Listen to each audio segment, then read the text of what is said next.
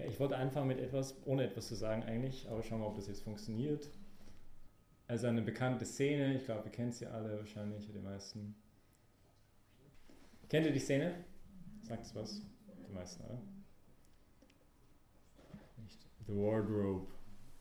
Um, die Begegnung mit The Wardrobe. The Lion, the Witch and the Wardrobe. Nicht aus Narnia. Und das ist der Moment, wo die Lucy ähm, das The Wardrobe entdeckt.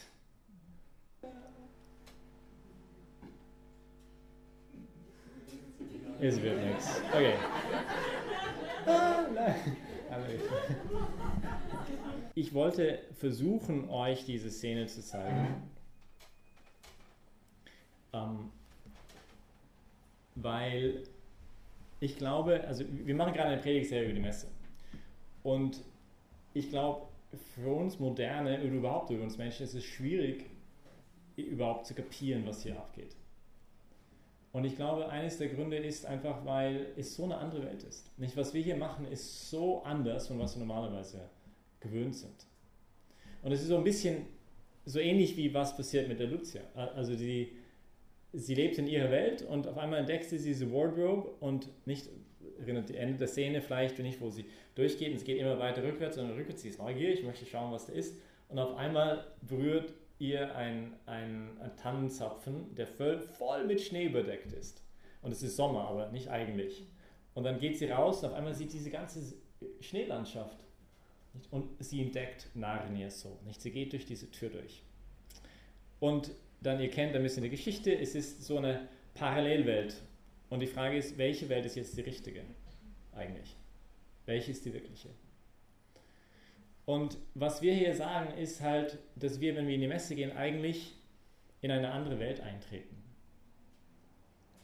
Und äußerlich sieht alles irgendwie normal aus, oder besser gesagt, like really strange aus. Also da ist irgendein Typ da vorne mit so einem komisches grüne Gewand. Was macht denn der mit damit? Nicht? Und es sind Kerzen auf dem Tisch. Und so ein ja, Altar haben wir schon mal gehört, aber Opfer gibt es bei uns nicht mehr, nicht seit 2000 Jahren. Die meisten Religionen haben sie alle irgendwie abgeschafft. Nicht? Früher, also, wir haben gesagt letzte Woche, ähm, in, in Zeit Jesu war es halt anders. Nicht? Also, man sagte, man konnte den Tempel riechen, bevor man ihn sehen konnte. Also der Tempel der Juden. Nicht? Das war ein Riesending. Und im Jahr, wo, wo er zerstört wurde, wurden allein im Pascha-Fest 250.000 Lämmer ungefähr geschlachtet. Gemäß Josephus Flavius, ein römischer Historiker. Und äh, eben eine an, ganz andere Welt. Nicht nur, das ist Blut besprengt worden, überall ist rübergeflogen. Und, also, was soll das Ganze? Ja? Und dann eben, und, und daher glaube ich, ist die erste Schwierigkeit ist erstmal versuchen, irgendwie zuzulassen, sich auf etwas einzulassen. Es ist so ein bisschen wie, ich habe mal ein Camp geleitet, das war mein erster großer Fehler, als Kanadier für Jugendlichen. Ich war ein bisschen jünger als jetzt und versuchte diese junge 13, 14-Jährige, 12, 13, 14-Jährige zu begeistern für Kickball.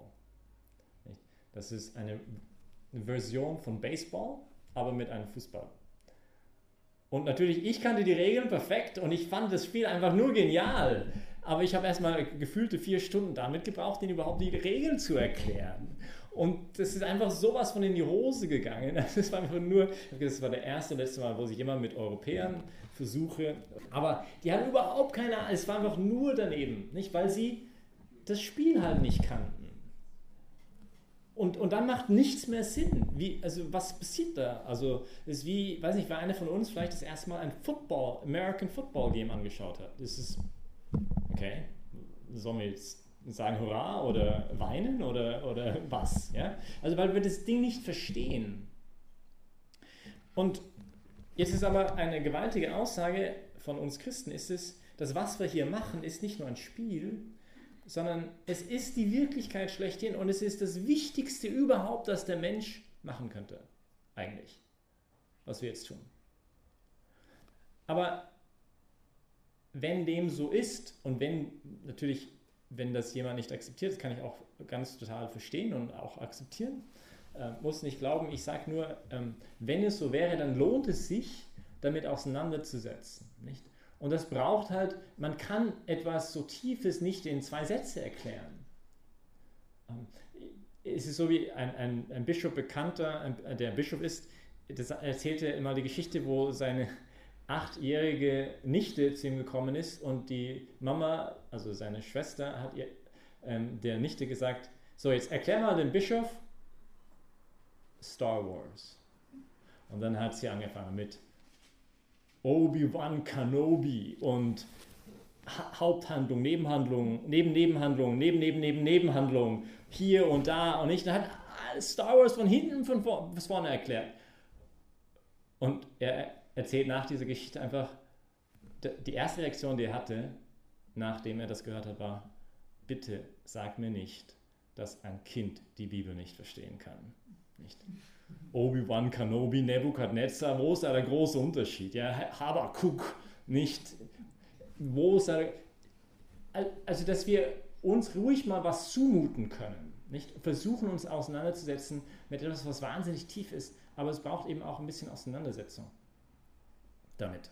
Und das ist halt meine Einladung jetzt in der ganzen Predigserie.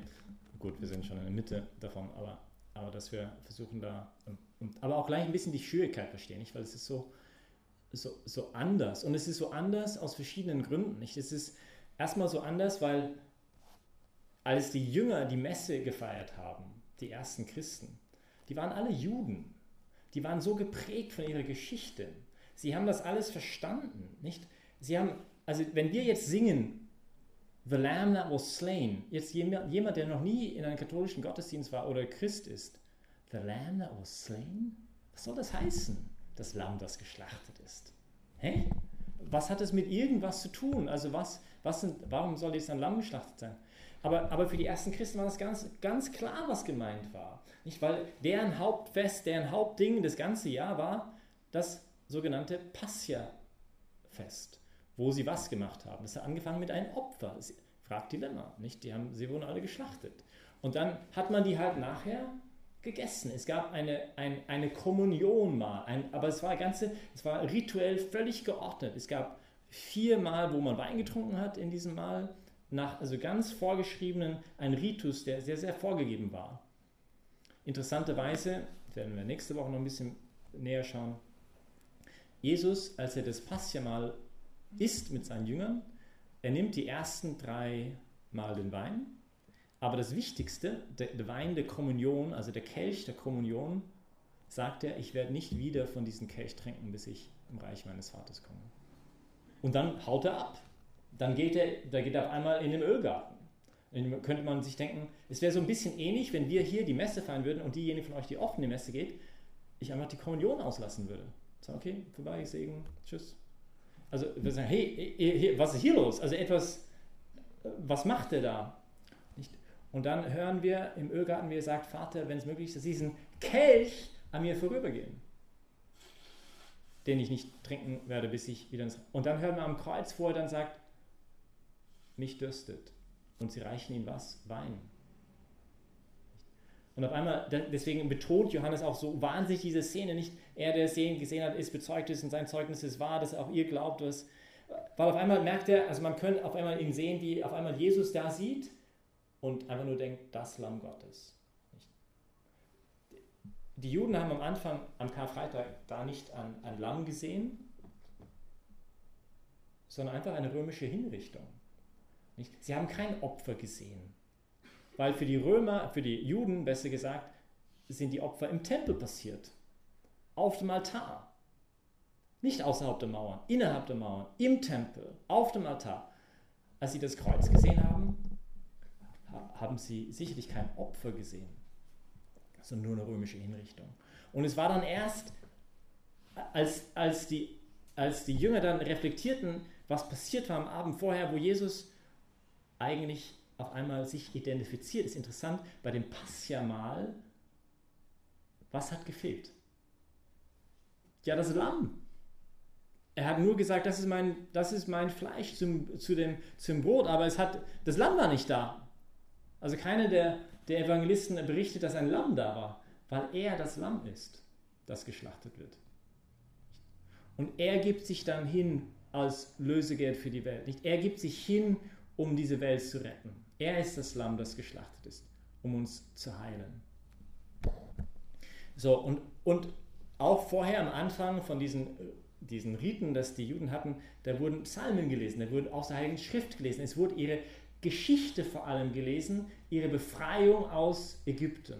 Nicht, sie sind befreit worden aus Ägypten. Wie? Indem sie das, das Passjamal geschlachtet worden ist, sodass nicht die Ersten, die Erstgeborenen von jeder Familie sterben mussten. Das ist passiert mit den Ägyptern. Und dann treiben die Ägypter alle raus, weil die haben diese, das war die zehnte Plage, die letzte, nicht die Erstgeborenen, die sterben alle. Aber die Israeliten werden geschont, weil sie, wie Gott gesagt haben, wie Gott ähm, gesagt hat, gemacht haben. Sie haben das Passjamal gefeiert und dann gegessen. Aber die Idee dahinter war, okay, das war stellvertretend für sie selber. Und auf einmal nicht merken, diese ganze Geschichte, die erzählt wurde, das ist alles im Hinterkopf von den, von den, von den Jüngern, als sie jetzt beginnen, auch die Messe zu feiern, weil sie merken, okay, Jesus ist das Lamm, nicht das geschlachtet worden ist. Und er ruft jetzt zu uns, nicht? Und das, was wir jetzt machen, letzte Woche hat Pater Timo am Sonntag ein bisschen darüber gesprochen. Nicht diese, wir hatten die erste Mal haben wir über die Einführung gesprochen, dann haben wir über das Wort Gottes gesprochen. Also die Messe hat so mehrere Teile. Ähm, ich normalerweise versuche zu sagen, es sind nur drei Teile, um es ein bisschen nicht zu kompliziert zu machen. Aber eigentlich ist es, hm, man könnte, es gibt so zwei große Teile und dann im zweiten Teil so eine Art drei Akte, wie eine griechische Tragödie, so ein bisschen.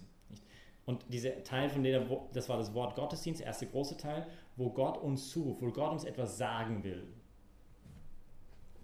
Hört und ihr werdet leben. Vielleicht ist es auch deswegen so schwer für uns moderne Menschen die Messe und überhaupt den christlichen Glauben zu verstehen, weil bei uns ist es öfters andersrum. Ich spreche meine, mir selber meine eigene Wahrheit zu. Ich werde sagen, was richtig und was falsch ist für mich jemand anders zu hören und, und dass Gott mir sagen wird, was, wo es lang geht, was die Spielregeln sind, nicht von Kickball, sondern vom Leben, das, das fällt uns schwer, nicht das anzunehmen, dass jemand anders und auf einmal sagt Gott zu uns, okay, hört und ihr werdet leben. Und das sind die Lesungen von heute, nicht? Also die wir, die wir gesehen haben, nicht? Ähm,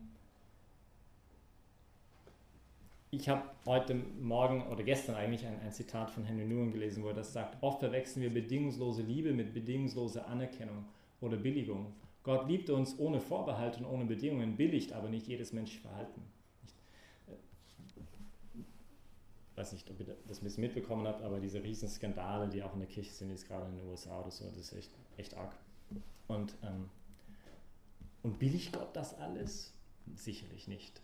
Liebt er jeden Menschen bedingungslos? Ja, auch diese Menschen, ja. Aber billigt, was da gemacht wird? Auf keinen Fall. Nicht auf keinen Fall. Und, und die Liebe ist nicht gleichgültig. Die Liebe ist nicht, sagt, es ist wurscht, was du machst mit deinem Leben.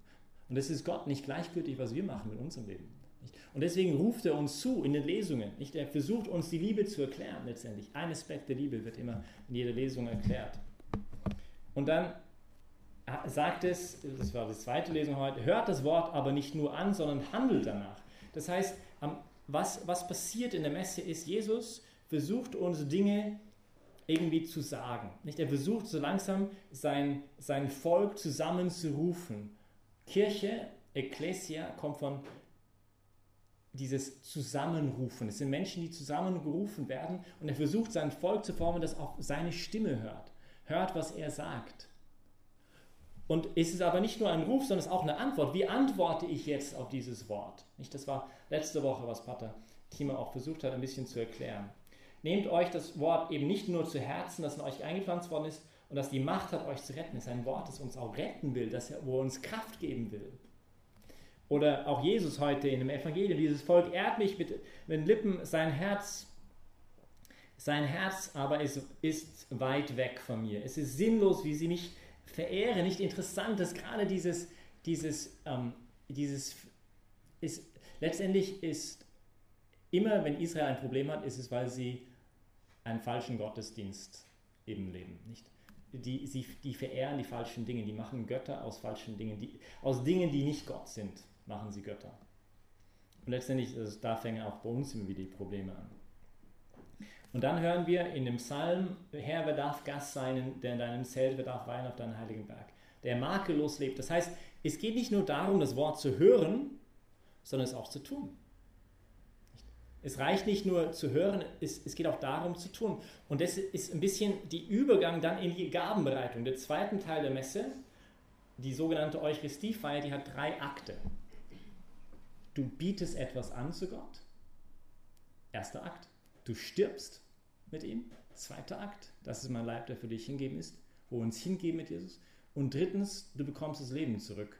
Viel, viel voller, als du es jemals dir erträumen hast können in der Kommunion. Und das, also das Erste, was wir machen, und das ist eigentlich großes Thema heute, ist die Gabenbereitung. Ich, ich gebe etwas auch zurück zu Gott. Ich höre, was er mir sagt, aber ich versuche dann auch, mein Herz von ihm verwandeln zu lassen. Nicht? Aus freiem Willen. Ups. Sorry. Ähm, aus freiem Willen. Dum, dum, dum. Was war das gerade?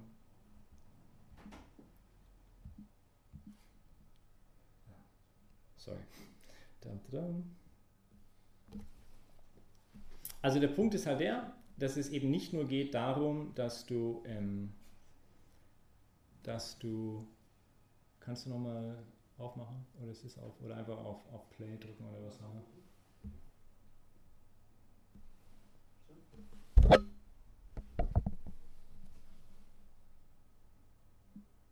Und vielleicht zwei Folien zurückgehen.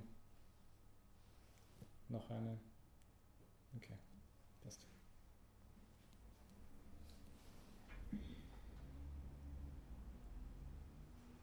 Ähm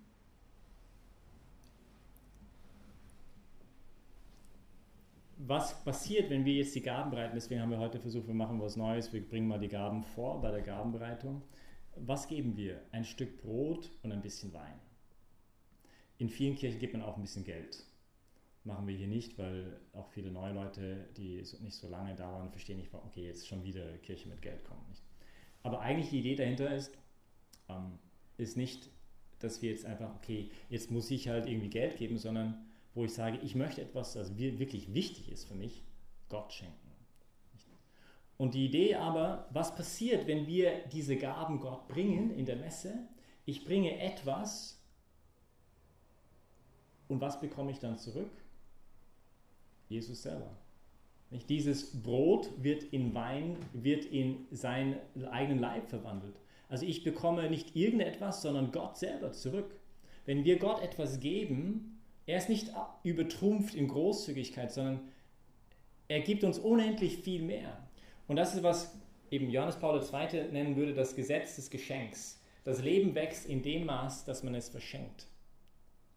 Und vielleicht, wenn nichts anderes aus dieser Predigt übrig bleibt, vielleicht das wäre ein cooler Gedanke, nicht von ihm. The law of the gift. Life grows the more you give it away. Also dieser Gedanke, ich, es ist ein Gesetz des Lebens. Je mehr ich mich verschenke, es völlig, scheint völlig paradox zu sein, je mehr wächst mein Leben, je mehr bekomme ich. Je mehr ich mich gebe, desto mehr bekomme ich dafür. Und, und das, in diese Logik möchte auch Gott uns in der Gabenbereitung mit hineinbringen. Nicht? Dass ich sage, okay, ich, ich gebe ein bisschen Brot, ein bisschen Wein, ein Nichts und bekomme, ich werde unendlich dadurch wieder beschenkt.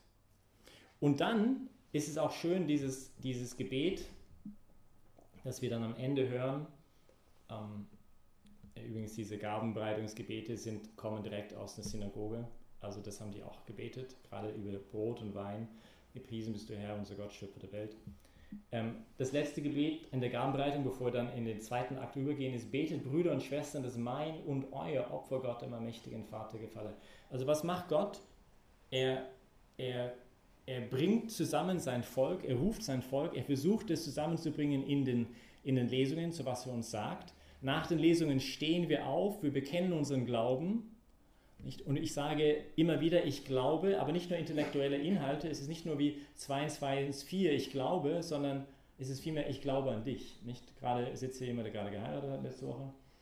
Und nicht als sie ihren jetzigen Ehemann gesagt, sagt, ich glaube an dich, ist nicht dasselbe wie 2 in 2 ist 4, ich glaube 2 in 2 ist 4, oder? Also es, wenn ich sage, ich glaube an Gott, dann ist es unendlich viel mehr als, okay, ich glaube in irgendwelche, irgendwelche Dogmen oder irgendwelche Gedanken, sondern ich glaube an dich, ich vertraue dir mein Leben an, ich, du bist das Zentrum meines Lebens. Nicht? Und also Gott, der uns knetet mit seinem Wort und wo ich jetzt versuche, darauf zu antworten, nicht in der Glaubensbekenntnis. Und dann kommt dann die Gabenbereitung, wo, wo jetzt wir so weit sind und jetzt sagen, okay, Herr, ich, ich bin bereit. Du hast mir zu mir gesprochen und mir geschehe nach deinem Wort. Ich möchte das jetzt zulassen, dass ich mich mit dir schenke und dass du mich jetzt mit dir verwandelst. Es ist nicht nur mein Opfer, also nicht nur der Priester jetzt redet, sondern es ist auch euer Opfer. Also es ist nicht nur, wir schauen zu und schön, was du da, da vorne machst, sondern ich sage jetzt, ich bin bereit, mich auf die Patene zu legen. Nicht? Das bin ich und meine Mühen und meine Probleme des Alltags und die Schwierigkeiten, die ich habe und das kommt jetzt alles damit. Und das Wasser, das ich hier reinkippe, das ist auch, das bin ich, das sind meine Sorgen, das sind meine, ja, meine, meine Fragen ans Leben, vielleicht meine, meine Opfer, meine Leiden, das lege ich alles auf den Altar, sodass er das verwandelt. Und wenn ich das tue, ist die Verheißung, ich bekomme es tausendfach zurück. Nicht, weil er wird sich selber, selber mir geben. Ja gut, also ähm, das ist ein Versuch, den zweiten Teil der Messe ein bisschen zu erklären, äh, was wir jetzt da machen. Ähm, bitten wir den Herrn, dass er uns hilft, dass wir auch ähm, ja, nicht einfach als, als passive Zuschauer dabei sind, sondern auch wirklich uns selbst mit dem Herrn auch schenken. Amen.